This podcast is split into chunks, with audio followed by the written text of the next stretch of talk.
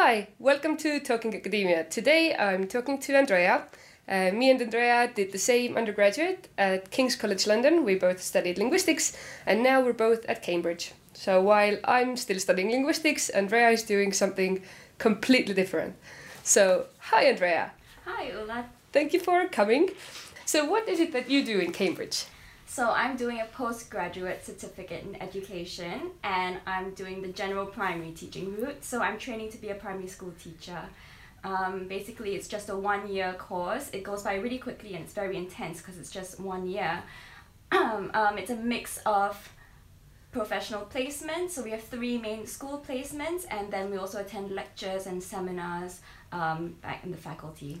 So after one year, you will be certified to teach in primary school. Yes, so um, after this one year, I would get like qualified teacher status, but then I still have to undergo one year of um, where I'll be a newly qualified teacher and I'll have a mentor who would still have to like observe my lessons and see how I'm doing. So it's kind of like a two year process, but um, the actual placement and attending lectures is just one year. That's exciting. So, what uh, what made you change from linguistics to primary school teaching? Well, I've known for quite a while that I've always wanted to be a primary school teacher. I think since I was 16 years old, around there, because I used to go on annual um, mission trips to Cambodia where I visit um, a primary school. Um, and I think I've been there for about five years. Um, I went there five years in a row, and we used to teach them different subjects like English, maths, and science. And I really I just really enjoyed interacting with the children and teaching them different subjects even though there was like a language barrier they were still so enthusiastic about learning. So that was really my first experience of teaching.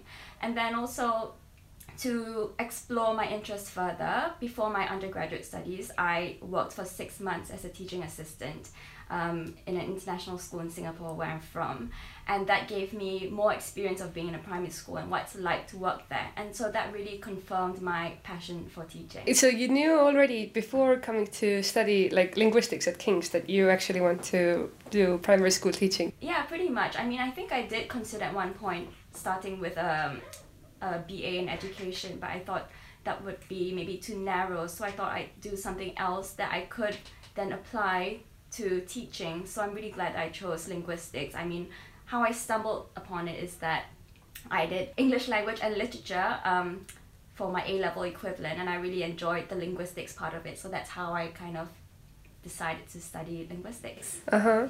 Yeah. Uh, do you feel that background in linguistics is helping you at the moment with your primary school teaching? Yeah, I do like certain parts, especially the more maybe the more technical aspects like grammar, because there's a lot of grammar in the national curriculum here in the UK. Um, it does help to know what clauses and sentences and um, um, adverbs and adjectives are because we do have to teach these things to children. So in that um, aspect, it's quite helpful. Also, I did my dissertation um, in a primary school. I did some research there, so that really helped me gain more experience of being in a primary school and just thinking about how it's linking to teaching. Uh, so, what was your undergrad dissertation about? What did you study in this primary school? So, I looked at the home and school literacy practices of year five children in a, in a particular school in London.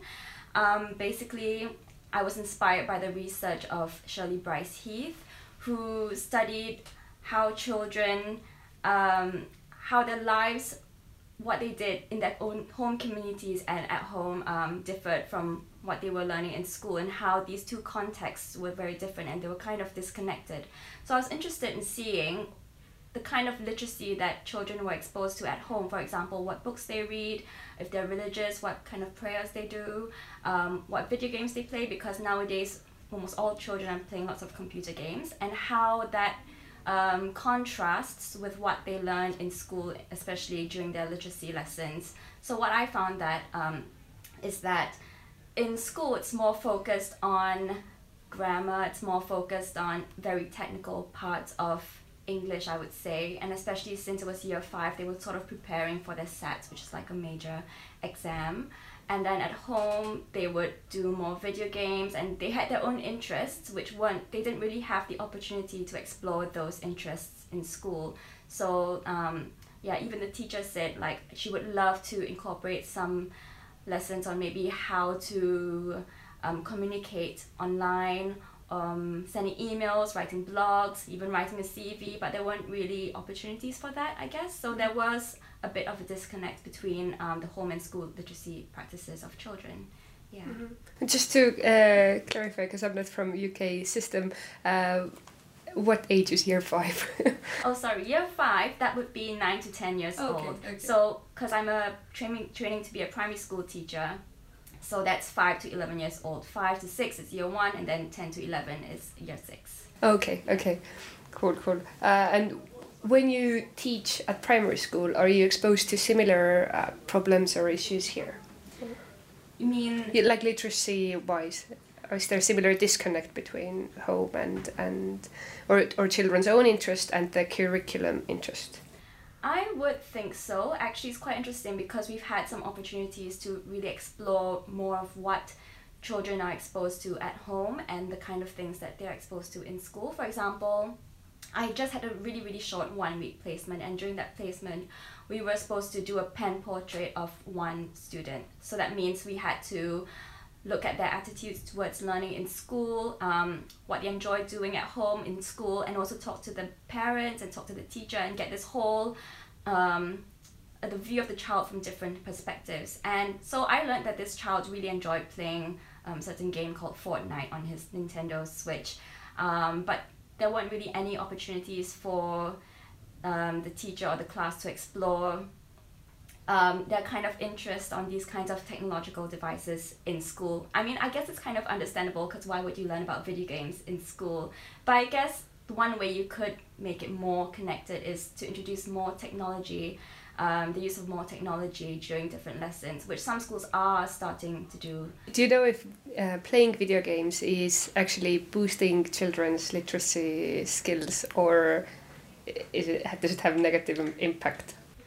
I don't think it has any impact on um, their literacy skills. I haven't really looked into this um, particular topic, but I don't really think it has much impact on it. Okay. Um, I don't think it makes them more violent either. Mm-hmm. But I guess it can equip them with different skills, not not only in literacy but maybe in maths. I guess it depends on what kind of video games they're playing. Mm-hmm. Yeah. Mm-hmm. But when you're when you're teaching in primary school, do you teach um, just uh, then more linguistic things or do you teach everything like I teach everything. So um, when you train to be a primary school teacher, you can't specialize in a subject. So that's why it's called general primary. So we teach everything across all the subjects English, maths, science, history, geography, um, art, religious education, PSHE, which stands for personal, social, and health education, uh, PE, music, there's just across the whole board, there's just so many subjects we get to teach, and that's kind of what I really like about being a primary school teacher. You get to learn so much. I'm learning so much along the way. it seems intense, like you have to cover such a broad uh, variety of, of topics. Yeah, it is really broad, and the thing is that I, I always had this conception that as teachers, I have to know everything. I have to know everything. I have to be an expert in all of these different subjects, but that's that's not really realistic. Um, so actually, my second placement, the whole time I was there, their topic was on um, the Vikings and Anglo Saxons. I found that really challenging because I've never learned anything about the Vikings or Anglo Saxons. I never learned about that in primary school. I had no clue whatever so i had to learn from scratch and i was learning a lot from the children as well so it can be a, a challenge to um, just learn these things but I mean, just along the way you pick it up. Yeah, that's also what I wanted to ask. Like, I've because I was I've been interested in in uh, teaching and primary school teaching myself, and I've I've read some of the teachers' blogs, and they often say that. I thought I'm going to teach the children, but the children have taught me so much. Like, have you had similar feelings, or do, do you have anything that you feel like, wow, I really learned from the children? I think definitely one of the reasons why I love primary school teaching is because children can see things from different perspectives. They have such interesting ideas that adults won't normally have. So it's I've always find it really interesting to ask for their opinions and views on something, and that's something I really want to focus on um, in my teaching career, um, especially since we actually had an assignment. One of our main assignments um, was to do research on researching pupils' perspectives, and so we could choose any topic of our interest and um, ask children what they thought about a certain thing. So, for example, what I did in my research is I was interested in classroom displays um, and what they thought of what was on their walls. You know, they some classrooms are just so colorful. They have so many things all over the walls about the work that they've done just to remind them, and then they've got posters and just so many things and it's just so different from my primary school experience. And so i was interested in knowing what they thought about it whether they thought it would um, affect their learning and how they use it in their learning. So yeah i think children do offer so much that they can teach us and i really enjoy hearing their perspective. What was their general view on classroom like displacement or? Okay so i found out that they really appreciated having all of their work um, on display. Um, and they did use it in their learning. I think a big part of it was because the teacher constantly um, sort of modeled how to use um, things on the working wall, on the English and Maths working wall, to help them in their learning. And it helped them to be more independent and be more autonomous. So instead of maybe asking for help, they knew where to look if they needed some guidance. They would look up at the times table poster or something and then they would be able to figure something out. They would be able to reflect on what they've learned in previous lessons and then apply that to their own learning. So i thought yeah i, I found out that they do it, it is actually quite helpful but it depends on the context because i've been in classrooms where teachers just leave it up there they don't really talk about it and eventually it just becomes wallpaper. So it's really up to the teacher to make it an active learning process for the children. Everything you're saying seems like it, it sounds very relatable. I really, uh, yeah, I can put it all into my primary school sort of experience context, and I've had similar feelings. I think that your your students have uh, have sort of expressed. That's that's cool. Um, uh, so you've talked about school placement, and you've talked about your own research. Um, what is the general structure of this? Uh, uh of this course that you're doing here? Okay, so um, in Cambridge, um, it's different from maybe other universities um, that do this program. But basically, we have three main placements. So my 1A placement um, was four weeks long. My Part 1B placement was eight weeks long. And now I'm, I'm on my Part 2 placement, which is also around eight weeks long. But other than those, we also have um, visits, day visits to other schools just to see what they're like to experience education in different contexts. We have visited quite a number of different schools. And then what's also interesting is that we have um, one week of a specialist placement. So I was in a special school for one week, which was really interesting just to get a different perspective. Um, then we had an en- enrichment placement, which is um, going to a school that specializes in something. So, for example, I went to a school that had a very creative topic led curriculum. And then what's even more exciting is that they have opportunities for us to apply for a museum placement if we wanted to, which I will be doing um, this later this month actually. And I'll be spending half of that week um, in the Fitzwilliam Museum here and half of that week um, in the National Gallery in London. And part of that, um, as part of that, I would be able to bring my class on this placement now on a trip to the Fitzwilliam Museum and just show them around and apply what I've learned from that placement. And then also the other thing I'm looking forward to is we have um, an alternative, uh, sorry, alternative setting placement um, in our last week of the course, and it's really for us to get to experience education in a different setting. So, for example, I'm going to a nature reserve to see how they teach children, how they educate children about the environment. So that's really exciting. So that's one part of the course. The other part of the course um, is the more academic side. We attend lectures and seminars on so many different subjects and topics, not just the subjects we'll teach. So we do have some input on um, giving ideas to teach English or maths or science or all the different subjects. But we also have um, different lectures and seminars about behavior management, which is really important, um, about safeguarding, child protection, about assessment, assessment for learning, just across the board, so many different things. So I really enjoy how um, it's a mix between, it's a good balance between being in school and being to experience all of these things and being able to um, be immersed in research and finding out how to sort of apply that knowledge of what we've learned in a more practical situation. Sounds so exciting. I feel like, like I want to go back to primary school now. Seems so interesting, like all this nature and museums and so much practical stuff. Uh, so, what does a general school placement uh, look like for you? What does it mean? Okay, so basically, it's almost as if we're working, but we don't get paid. So depends on the school. So on my current school placement, I have to be there at eight a.m.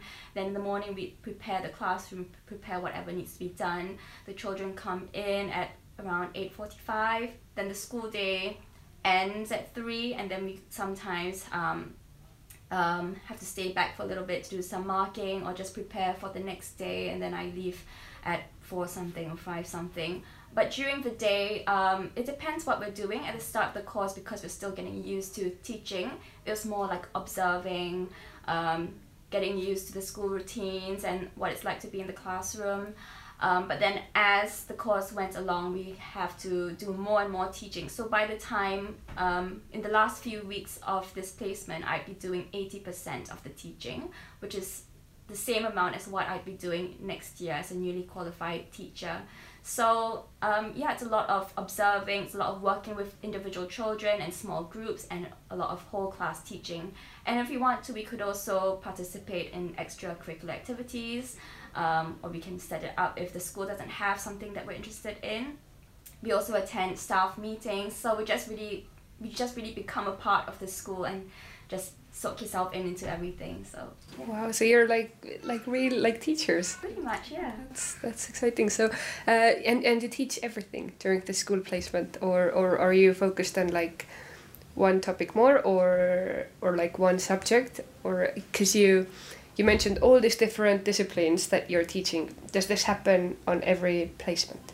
We teach almost everything, so we must teach English and maths because those are the two um, subjects that are part of the core curriculum. We also have to teach other foundation subjects. So one of my favorite subjects is personal, social, and health education (PSHE) because it's really a chance for me to get to know, um, get to talk about things with students such as um, friendship or um, life skills like how to manage your money or just team building. So just um, yeah, I really enjoy that subject. Um, I've also taught quite a bit of um, I say art and geography and history. I haven't taught any like modern foreign languages, probably because I don't feel confident teaching like French or Spanish. And also a lot of the time, um, schools have their own specialist teachers who come in to teach those subjects. Um, yeah, so just try to teach as many things as I can and expose myself to as many subjects as I can while I'm training. Yeah. And how long is one placement again? So it's um, so the first placement was four weeks. Second one was eight weeks. Third one is also kind of like eight weeks. yeah. That's So great. in total, I would have spent um, 120 days in school. Mm-hmm. Yeah. Quite a long time. I'm Yeah. just thinking, um, how easy is it for you to leave after these four or eight weeks? It's hard. Like you get kind of emotional at the end of the placement because you've built a rela- you've built a relationship with the children. You've got to know them so well. You got to work with mentor and the teacher so well, and after getting used to being in the same school environment and having to leave, it's quite difficult. So you do get a bit emotional at the end of it. But I mean, it's all part of the process, and I do look forward to whatever co- is coming next. Yeah, that's can can imagine uh, that. I think that's a good way to to think about it. Let it go of like having Yeah. done some teaching myself. I feel like letting go or like moving on is is hard.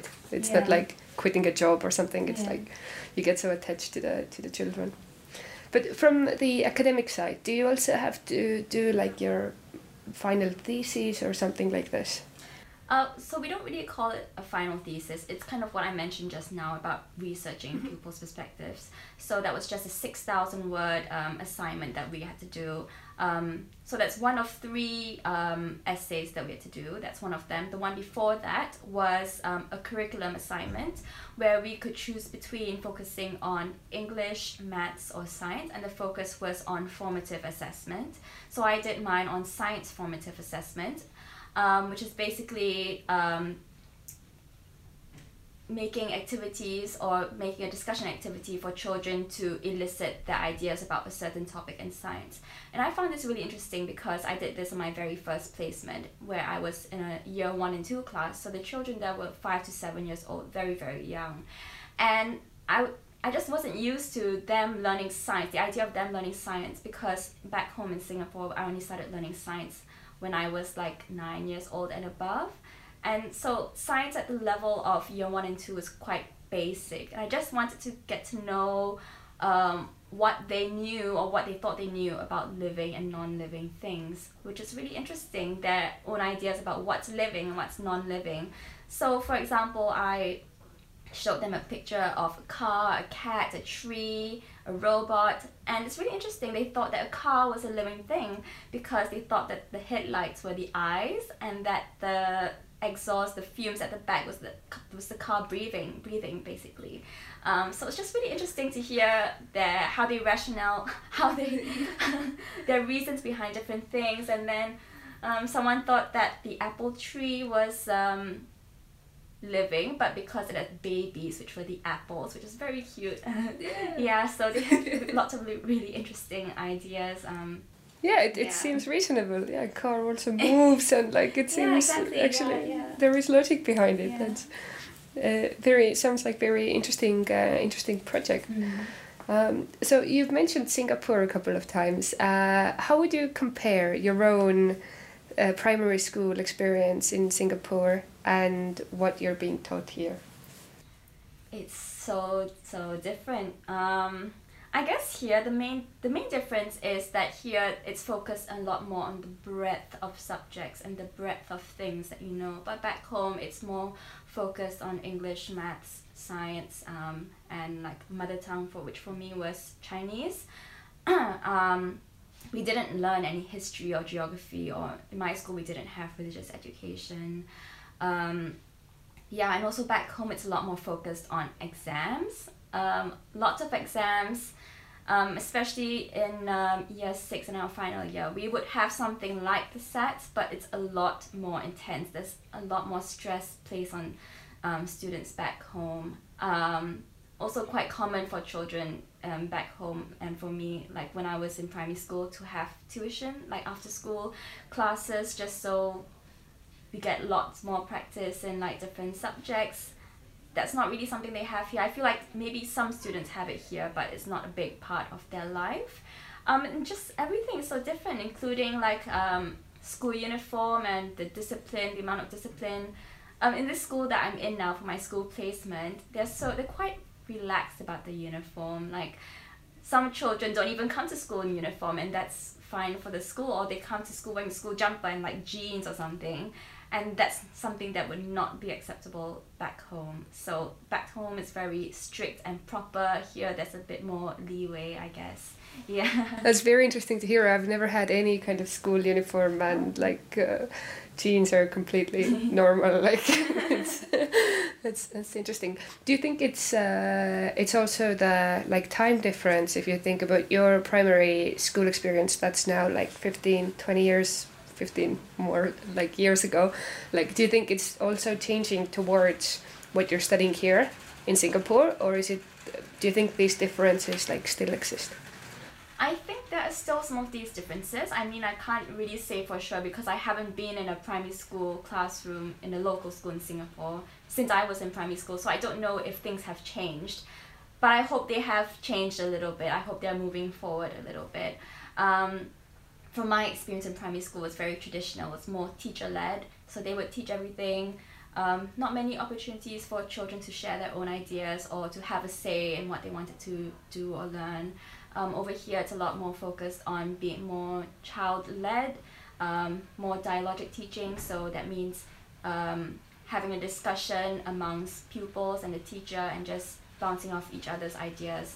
So I'm not sure how things have changed back home, but I would be interested to see um, how different it is um, as compared to when I was in primary school. Mm-hmm. What advice would you give to someone who is uh, teaching in a more conservative uh, primary school at the moment?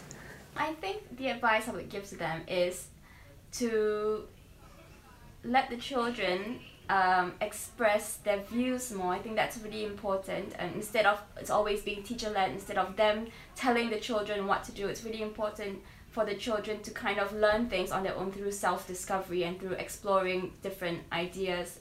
Um, instead of having everything maybe given to them or having it so teacher focused. So maybe also making it more creative. I think it's really helpful when children learn through experience. I think that's one of the most beneficial and effective ways of them to learn. So, for example, if they're learning about, um, let's say, okay, this is quite extreme, but I visited school here in the UK and they're learning something about the war, and so actually everyone, the whole school was role playing. They came dressed as if they were back in the war. Um, the teachers prepared this whole underground bunker and they decorated it with lots of war stuff and artifacts, and the children had to experience what it was like being in the war and it was a really real experience for them. I mean, some of them were like got got emotional, and I think they learn best when they um, experience all of these emotions and they could like maybe write about it because they remembered this learning experience became so memorable for them. So I would say maybe just find ways to be more creative to engage the children's interests. That's very important, I think. Yeah. Great advice. Thank you for that. What's next for you? This course is about to end uh, in a few months. What are you planning to do next? So I am looking for a job. I've been for a few interviews, but um, haven't quite been successful yet. So I'm still kind of looking for a job, hopefully in the UK, um, maybe in the Cambridge area, but I'm quite open to wherever. I plan on working here for maybe three years, and then I also plan on doing a master's in education, which is kind of linked to my PGCE because actually a PGCE is um, pretty much half of a master's. So we could finish it off by doing a master's in education. I would probably do that in researching practice. So that would be one year part time, which means that I would have to teach um, as per normal and study at the same time, um, do my own research. Um, I would do that not straight away, but maybe my second year of teaching.